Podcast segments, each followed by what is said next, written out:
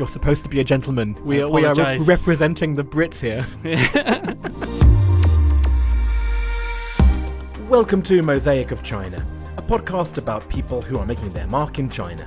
I'm your host, Oscar Fuchs. You know, there are some episodes in this podcast series where you really want the guest to talk expansively about their lives and their experiences.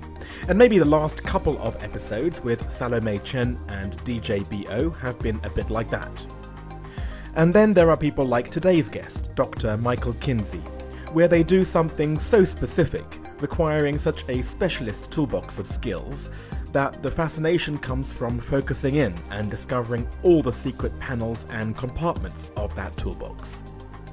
But if all of this talk about specialist toolboxes is already making you roll your eyes, then I'm actually doing Michael a disservice, because his area of expertise has as much to do with human behavior as it does, to use the scientific term, geeky stuff. Hello, Michael. What is your title? So, my job is as a fire engineer to help design safer buildings during fires. Well, I want to know more about it. And before we do go into that, the first question I have to ask you is what object did you bring that in some way defines your life here in China? So, the object I've brought in is something called a, a smoke mask. Oh, let's have a look. Um, It's in this plastic box, um, and I can open it. I've seen the box in hotels. Exactly. So basically, um, you find these commonly in hotels in China. Um, typically, they're in the wardrobe Yes. on the top shelf near the extra duvets and covers. And the purpose is that if there's a fire and smoke um, starts bellowing through the corridors, then this might be useful because you can put it on. It'll help you survive a bit longer. Wow. And tell me, what is it that you do then, being a fire engineer? So I work for a company called um, Arup. Um, most people haven't necessarily heard of it, but they've probably heard of some of the buildings we've helped design, like the Bird's Nest, Shanghai World Financial Centre, the Sydney Opera House.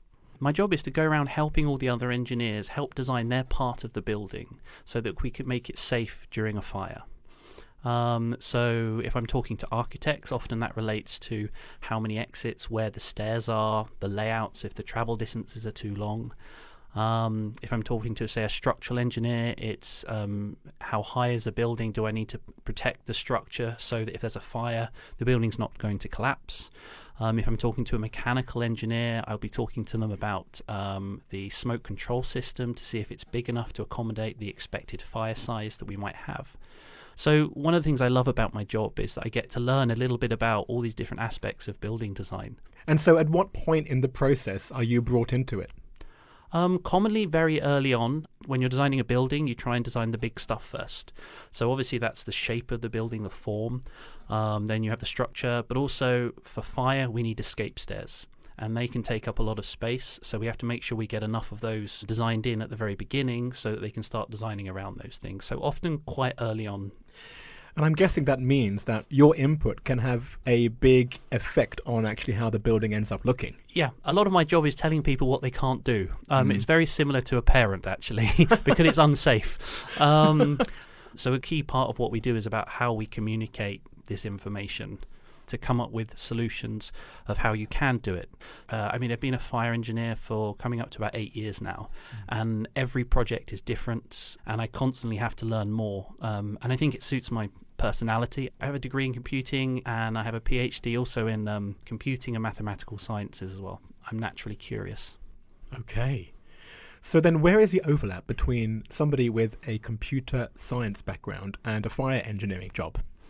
So, my PhD was involved in developing computer models to simulate people evacuating high rise buildings using lifts and also underground stations using escalators. Right. Trying to understand how people behave in high rise building evacuations and on escalators. And then I went and said, well, how can I develop computer models to represent this? Um, I actually shared my office with two psychologists Oh. who were involved in uh, interviewing survivors of the World Trade Center 9 11 attacks. Um, and I, I've had many discussions about how people behave. Then I had to think about how can I program this, the logic. Oh, I see. So you're converting behaviors into a algorithm. Yeah, uh, I would look at it more as what are some of the patterns in behavior and how can we develop a model? So, what percentage of people do X behavior, what Mm. percentage do Y behavior, and then we can develop that into a simplified version of reality, which is our model. So, for a lot of my PhD, I would either count people doing things or I conducted a survey asking people what they would do. Um, and there's huge limitations with this. Right. Um, absolutely. because what I say I would do in the cold light of day is probably not what I would do when I'm panicking with my pants on fire. E- Exactly, exactly. Um, well, actually, it's interesting. Most fires, when there is a fire, say in a massive building, the fire won't be anywhere near you, but you're still required to evacuate. So a lot of the time, people won't be evacuating or even aware that it's a real fire. Yes, I totally understand that because you hear a fire alarm even, and your first instinct is to think it's a false alarm. Exactly. So this comes back to uh, a common bias, and I've done research looking at human behaviour. Um, one of the things we look at is biases, and normalcy bias is, is a common one where people think that there's nothing wrong, um, because statistically, it's likely there is nothing wrong. Mm. Uh, the chance of you being involved in actual fire are very small. So whilst it is a bias, it's actually totally valid to think that. Right, and what other biases did you find? A lot. Um, authority biased. So if your boss tells you to do something, you're less likely to question him because he's your boss in a position of authority. The same is true if you're, say, in a museum and a member of staff asks you to do something, you're likely to follow what they do because they're in a position of authority. Um, so there's a myriad of biases we've identified. Um, and use that to try and frame how we think about how people might make mistakes during a fire evacuation. I see. So you might model the behavior of what that guard in the museum would do, and then subsequently model what people around that guard would do, and then so on and so forth. Exactly. And then we try and associate some kind of probability of doing certain things. Right. Um, and then we'd run the simulation multiple times, and that would sometimes the, the guard might do one thing, sometimes he might do another. And then work out do you have the right safety precautions no matter what that guard did, basically? Exactly. Um, we're not trying to design for one event, one fire. We're trying to design for a range of events to make it a resilient design. Um, so we run a series of different scenarios, maybe fires happening in different places, maybe people behaving in different ways. And then we try and say, okay, now we know this. Where are high levels of congestion? Why aren't people using this exit? How could we get them to use this exit? Um, and then we might be able to either change the design um, of the actual building itself, or we might change the management procedures to try and get uh, more people to do a certain type of behavior. The more you talk about it, the more you think, well, of course this is to do with computer science. Like, how did fire engineers do it beforehand? Because you can't simulate fires without this kind of modeling. Absolutely. I mean, traditionally, before computer models, people just follow uh, building fire codes. These are general rules, almost like heuristics that you build your building according to. Like you need this many exits if you have this many people. Um, that's still primarily the way you design buildings at the moment. Um, the problem is that these building codes are not very flexible. When you want to build very different designs and you can't follow the code, how do you demonstrate it's okay? Say, for example, I'm building an airport and my travel distance is longer than what it says in the code. What I can do is I can run something called an evacuation model where I simulate people in the building evacuating, and then I also simulate the fire. And that simulates the smoke spread and um, smoke falling down.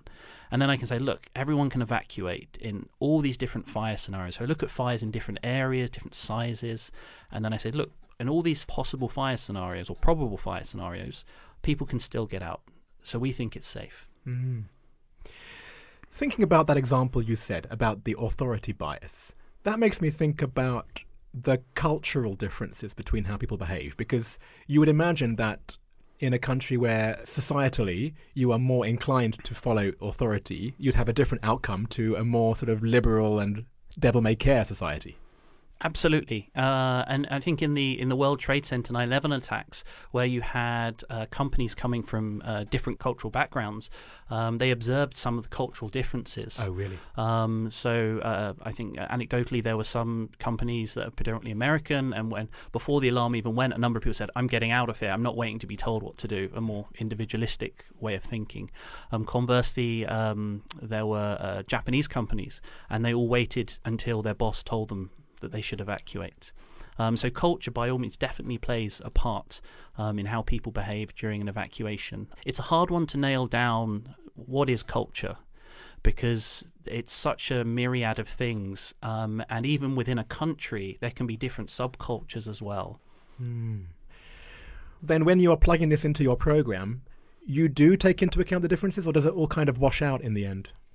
Generally, uh, we would create a more simplified version. So the key thing is getting the right numbers of people in. Typically, in the model, we'll be conservative, so we'll totally max out the population.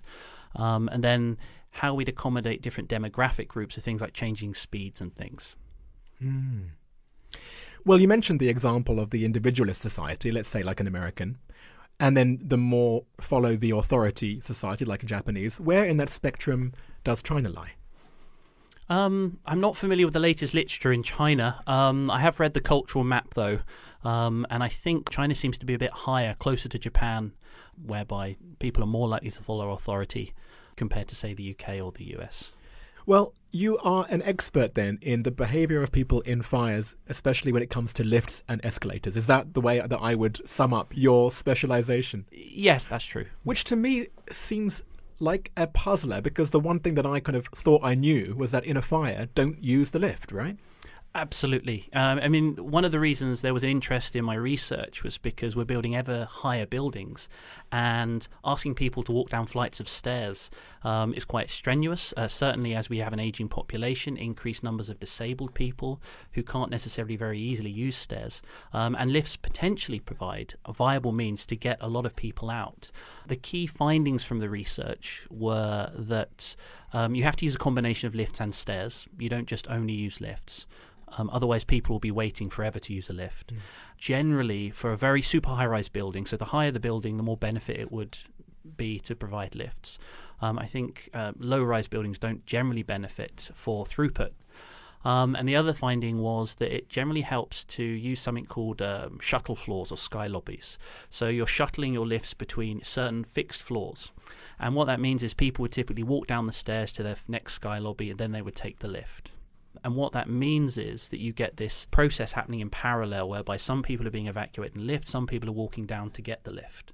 And that staggers their arrival to the lift lobby. It means you don't have as big crowds in the lobbies, and we could reduce evacuation times by up to 33%. I mean, there's a load of other ones. I mean, uh, occupied time feels shorter than unoccupied time. This is why in lift lobbies they typically put mirrors, TV screens. They give you something to do while you're waiting, and then the time feels much shorter than had you had nothing to do.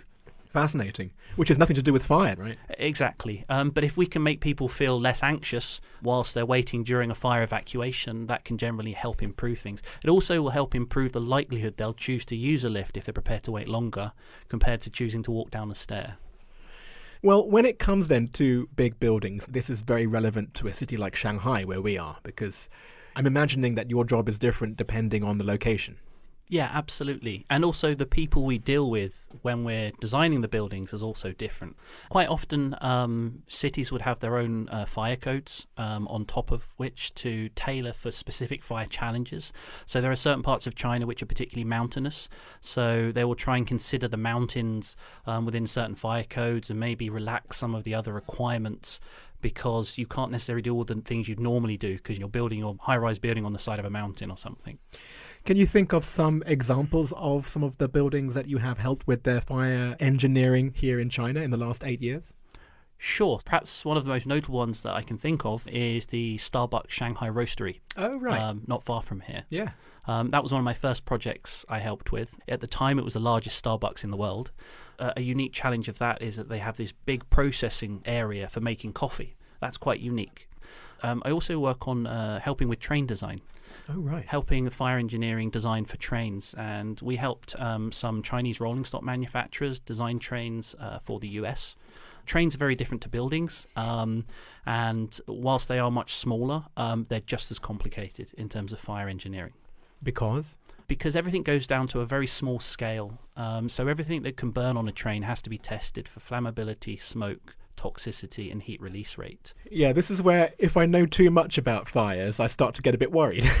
uh, well, actually, I would say everything is controlled on a train from a lot of the materials, everything that can burn. Whereas in a building, um, quite often there'll be some level of uncertainty about exactly what the tenant's going to put in the building. Generally, they have to follow certain fire code requirements, but that's done later on in the design process. Whereas train, everything's kind of done at the same time. And so, when it comes down to what you're doing here every day in China, like what is the day in the life in that case? Um, I get to work on different projects. Sometimes I'll dip into one project. I'm doing some evacuation modelling for a hotel at the moment. Um, I've just finished one of a shopping mall um, in Chengdu. I'm involved in uh, an airport project in Cambodia, and this will be looking at not just evacuations but also um, material testing requirements. What happens when the client can't necessarily meet certain fire codes? Do we think it's okay? How can we show it's okay? Um, so, a whole range of things. And in terms of the codes, would you say that the codes here are as strict as you would find elsewhere? Um, well, a lot of other countries have been looking at fire engineering for 50 to 100 years. Um, and you think, you know, what was happening in China 100 years ago, they're in a different place. This said, a lot of the latest research is coming out of China. A lot of Chinese universities are contributing to the latest developments within fire engineering and the codes are developing. Um, and also, they'll develop in different ways because they're presented with new challenges in China that perhaps you get less of in the other parts of the world. You get super high rise buildings, mm. 600 meter buildings. You're getting airports being built a lot at the moment. Um, and there are just less airports being built in other parts of the world. Mm.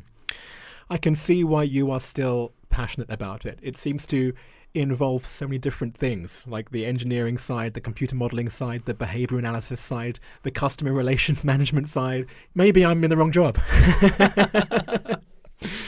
and I'm looking at your object. Um, you know, when was the last time that you yourself have worn something like this? Have you been involved in anything like real life modeling like that, or is it not really relevant to your world? Um, I haven't been involved in an actual fire. I was involved in an evacuation of my apartment block. Um, and I, I, live on the 20th floor, so I had to evacuate down the stairs. I was the first one out, thank God. I die of embarrassment if I wasn't. Um, die of something, yeah. yeah. Um, but thankfully, I mainly look at other people involved in evacuations and try and understand, you know, what's going on. Good. Thank you, Michael. Thank you. On to part two. Do you know what? I haven't had enough fire puns. I have to think about more fire puns as we there, go on. There's the classic one of burning questions, model answers. okay, we're on to part two, Michael. I'm ready. Okay. Question one What is your favourite China related fact? So, my favourite China related fact is to do with the Three Gorges Dam oh, in yeah. Hubei province. It's mm. a massive hydroelectric dam, it's the biggest in the world, um, and it displaces large amounts of water. Um, and NASA have done a study um, and demonstrated it displaces so much water that it actually slows the rotation of the Earth by a few decimals of a microsecond. Um, so it actually slows down time. What? I, I, didn't believe this. I had to go and look it up, and on the NASA website, it's true. It's uh, amazing. Gosh. Okay. Do you remember that Superman movie where he's he goes, goes around, so fast. And, yeah, yeah, yeah. He goes around so fast. Yes, yeah. And then he reverses time. I think it must be to do with that. He should have gone to Hubei. you know. Uh, do you have a favorite word or phrase in Chinese? Yes, um, I actually love learning Chinese, and part of it is learning Chinese sayings. Um, and I think one of my favorite sayings is uh, "Jing Cheng Suo Zhi Jin Shi Wei Kai." Wait a minute, um, wait a minute. I don't know that one. Say it again slowly. Jing Cheng Suo Zhi Jin Shi Wei Kai. Nah, I don't know it. I think my, my pronunciation is not amazing. No, it sounds good to me. um, the literal translation is with complete sincerity, you can open metal or stone. You can overcome any challenge. Mm.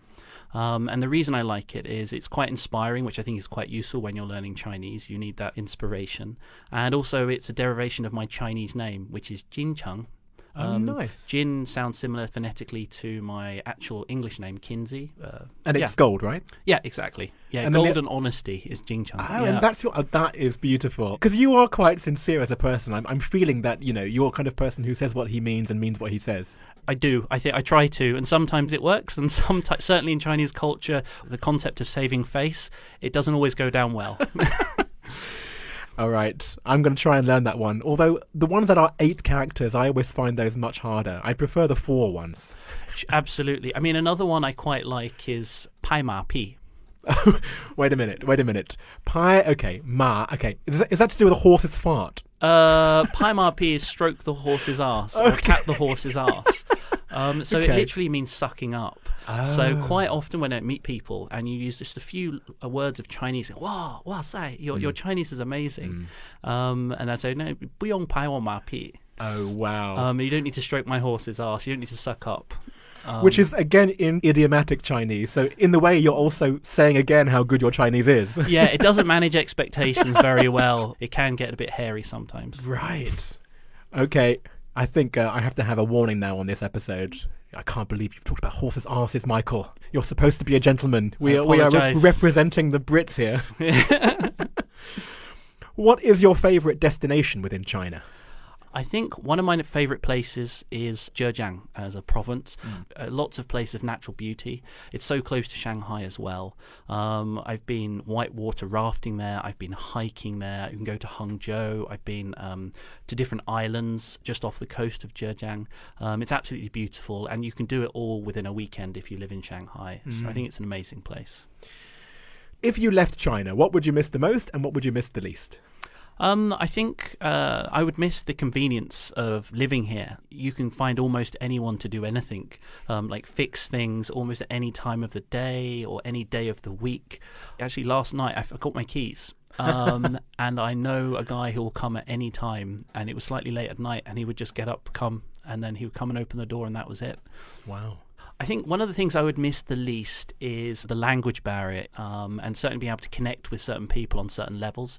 Conversely, it motivates me to want to learn more. Is there anything that still surprises you about life in China? I think one of the things which surprises me still is how kind and welcoming people are, especially to foreigners. You know, from when I have problems working out an app on my phone when I'm trying to pay for a bus ride, someone will come and help me. Um, I haven't even asked for it. It still amazes me. I think this could also be a function of your exuding sincerity, Michael. Well, I, I try and whatever I do, I try and do it with a smile, and um, you know, and just look clueless. I've hammered down the clueless look quite well now. So No, but I mean, absolutely, you're right. If you do approach it with that attitude, and you know, you're smiling, you're not like getting frustrated. I think you know, China is a place that will repay that. absolutely, What is your favorite place to go out to eat or drink or just hang out? One of the places, and I don't know if this is a bit of a cop out, but um, it's Pie Society, Oh yes, I know it. Shanxi Shanxi North Road. Um, There's a couple, I think. Yeah, there is. There's two. Um, and I actually live not far from there. Um, and uh, they do loads of pies, um, Sunday roast, um, and a lot of pub grub food. Yes. When I first found out, I was like, oh, what's this place? And walked in and got a steak and kidney pie with baked beans on the side. I I was just like, this is the happiest day of my life. It's always interesting when I invite um, some of my Chinese friends perhaps to go and try it as well. Because I said, look, you can try British food. Although we're not world famous for our cuisine. No, no, normally it's fish and chips. oh, God. The next question, it's a big one. What is your favourite WeChat sticker? Okay, so uh, this Send week. it to me now. There you go. Okay. Well, what am I looking at? Explain that. So uh, this sticker is actually formed of three parts, three stickers um, that you have to sort of put together in the right order, and it's of this small, fat Chinese child belly dancing almost. So I, I love this because it's quite happy. It was one of the first ones I've seen multi-component stickers, Yes. and I use it, I guess, when um, I want to say that I'm happy or to perhaps exemplify my dancing style. Well, I would like to see you dance like this. Very good. And it's cheating as well because it's It's three, three. it's not one. Can you actually send one of them? It must be a bit weird. I've sent them in the wrong order once, and it was like, oh, recall, recall, you know. Nice. What is your go-to song to sing at KTV? So I know one Chinese song. Um, it's called uh, "I War Biezhou." Uh, it's a love song. As in, Love uh, Me, love Don't me, Go. don't go. Right. Exactly. It's a ballad, fairly simple. Okay, so ballads means it's slow, so you can actually read the bloody lyrics. E- Exactly, um, and I've memorized the lyrics as well. Um, I can just about read them now. There's no rapping, which is good for me for my background growing up in the mean streets of Surrey. Um, yeah, it's just about manageable. You know, I can almost sound okay. yes, those are the ones you need to learn. Because I've been trying to find good songs, but people always like the upbeat ones, but it's too fast. True. And finally, what other China-related sources of information do you rely on? Generally, um, I don't read the news as much since uh, being here. I, I've just noticed it takes up a lot of time developing opinions about things I don't necessarily need to have. Yes. And in terms of like your professional life, are there industry websites or other things that you would have a look at? Yeah, there are scientific journals. There's Fire Technology. Um, yeah, I, I'm also a reviewer for some of these journals as well. So I naturally I get given papers to review, um, often ones from authors in China. People are doing research in tiny parts of fire engineering, um, looking at combustion, pyrolysis, smoke dynamics, structural response. Whereas I'm more interested in looking at how people behave. Michael, thank you so much. Thank you. The last thing that I would ask is for you to nominate who you think I should interview in the next season of Mosaic of China. I will nominate Dr. Maya Shinazaki, um, who's a colleague and a friend. She solves really complicated engineering problems using computer modeling as well. I think she'd be really interesting to talk with. All right, I'm intimidated already, but I look forward to meeting Maya. Thank you so much, Michael. Thank you.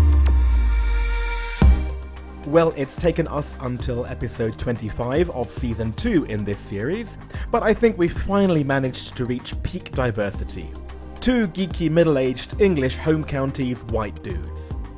At least Michael has a PhD and a corporate career to his credit. All I've got is this podcast and an intermediate swimming certificate. Maybe what's really going on is that I need to admit that talking about steak and kidney pie with someone from Surrey is making me feel a little bit homesick. It's been 18 months since I last stepped foot outside of mainland China, and while I know there are people listening who have had a much harder time than the likes of me over the last year, I feel like I need to at least speak for all those other people who are in the same situation. Hang on in there, everyone. And if you feel like you've been going just that extra notch more crazy over the last few months, you're not alone. Okay, back to today's episode, and you can see the images that go with it on all the usual places. And here are some clips from today's full length version of the show. What, am I supposed to drop my life and not come back? Known waits feel shorter than unknown waits. so if you tell people how long they're going to wait, that makes it feel like it's a shorter period of time. We're at 70 floors up. Are you going to choose not to use a lift when we can get out really quick? Ships are very different. If there's a fire, you can't just get off the ship. Right. Bandwagon biased. You're more likely to do something if someone else is doing it. Okay, so there's more to being a fire engineer than just looking at the height of doors. Absolutely. And that's all for today. Mosaic of China is me, Oscar Fuchs, with artwork by Denny Newell. Coming up is a catch up from season 1 with another PhD. It's with Dr. Srinivas Yanamandra from season 1, episode 15. And if you enjoyed today's chat with Michael and you haven't yet heard Srini's original episode, you should definitely check it out, not least because there's also a surprising connection to the Three Gorges Dam. And I'll see you back here next week.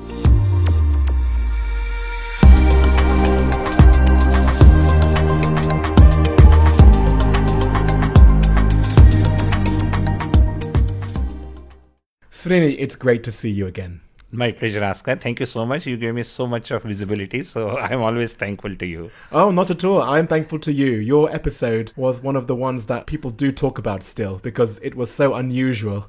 Well, I wanted to check up on you and to ask you what has happened, especially during COVID. During COVID, I have got a, a little more depth into epidemics, uh, and I did couple of sessions on uh, finance, technology, and epidemics. How to link between epidemics and uh, systemic crisis that the banks face, and that has actually led me to finally enroll myself into a master's in uh, global bioethics. So Wow. I started doing a bioethics program since uh, June 2020 and I'm into like it is a two and a half years program. I enrolled myself because I'm so excited to understand uh, how ethical dimension can come into a biotech space actually. So Amazing. And you're doing that over the internet, I guess? Indeed, indeed. There is this UNESCO program, so United Nations program, and they offer it through uh, university in Mexico, Anahuac University. And I enrolled. It is an online global bioethics program, master's program. Well, that is a great match for you. Yeah. Because it mixes ethics with computing, with the pandemic. Yes. And do you already have any early insights? Yeah, indeed, the insights are like pretty good in terms of what we regularly read in newspapers. Whether the, if you have to impose someone to wear a mask or you don't have to impose someone to wear a mask, are the kind of ethics in terms of rationing of uh, the number of beds, for example, for the COVID patients. So there are a lot of ethical issues that, as a world, we are now grappling with, uh, which maybe we haven't really paid that much attention uh, in a pre-COVID era. Yes, that's fascinating. And then what about with the bank? So, of course, your title is that you're the Chief of Compliance at the New Development Bank, which is a multilateral bank here in Shanghai. So, what was the situation there during the coronavirus? Indeed, as a bank, I think we have really geared up to ourselves in terms of the task that is at hand. While we have been set up uh, primarily for our infrastructure and sustainable development projects, there is an emergency that is required in terms of uh, assisting our member countries catching up with this um, fight against the coronavirus. So the bank did its bit in terms of granting emergency response loans and a couple of billions of dollars in each country to fight the pandemic immediately uh, and also as a kind of an emergency economic response. So each country by country we went through, uh, we understood what kind of the programs that the governments are doing and whatever the little bit that we can do in terms of supporting the country programs, we're able to do that. That's a massive uh, response, which is important uh, considering the stature of the bank as a development organization. Yeah. And those were loans to other countries or to countries within BRICS themselves? Which, because this bank is set up by the BRICS, so the, our member countries are BRICS countries as of now, so the loans have gone to them. Right, understood. And then what about then in the workings of the bank? Everyone within the bank represents those five different countries, each with their different status of coronavirus prevention and, and cure. How did you manage to work with your co workers? Was it just the same as usual? Indeed, we have a brilliant uh, uh, way of like uh, uh work from home arrangements. Our cloud systems were uh, perfectly up to the task. So the support system that we had uh, in terms of the advisory that we receive and in terms of the families that are keep coming from different parts of the world to Shanghai, everything has been as a host organization and also as a host government. We have been taken very well care both by the bank and by the municipal government here. Well, Srini, it's great to see you. You haven't lost any of your enthusiasm. I was expecting no less from you. And we are going to be releasing this episode at the same time as a new episode in season two. And sadly, the person who you referred couldn't be in the second season of Mosaic of China, although it wasn't really his fault. Um, you have a new leader at the bank, and we just couldn't get our diaries to align. Um, but thank you anyway for the referral. I did manage to find a very nice replacement, so I hope that you enjoy the episode. Yeah, let me look forward to this and uh, thank you so much. In fact, this is a phenomenal uh, podcast, and uh, I, I'm also very much thrilled to do that. Well, it's a pleasure to have you in the project, and I look forward to continuing our relationship.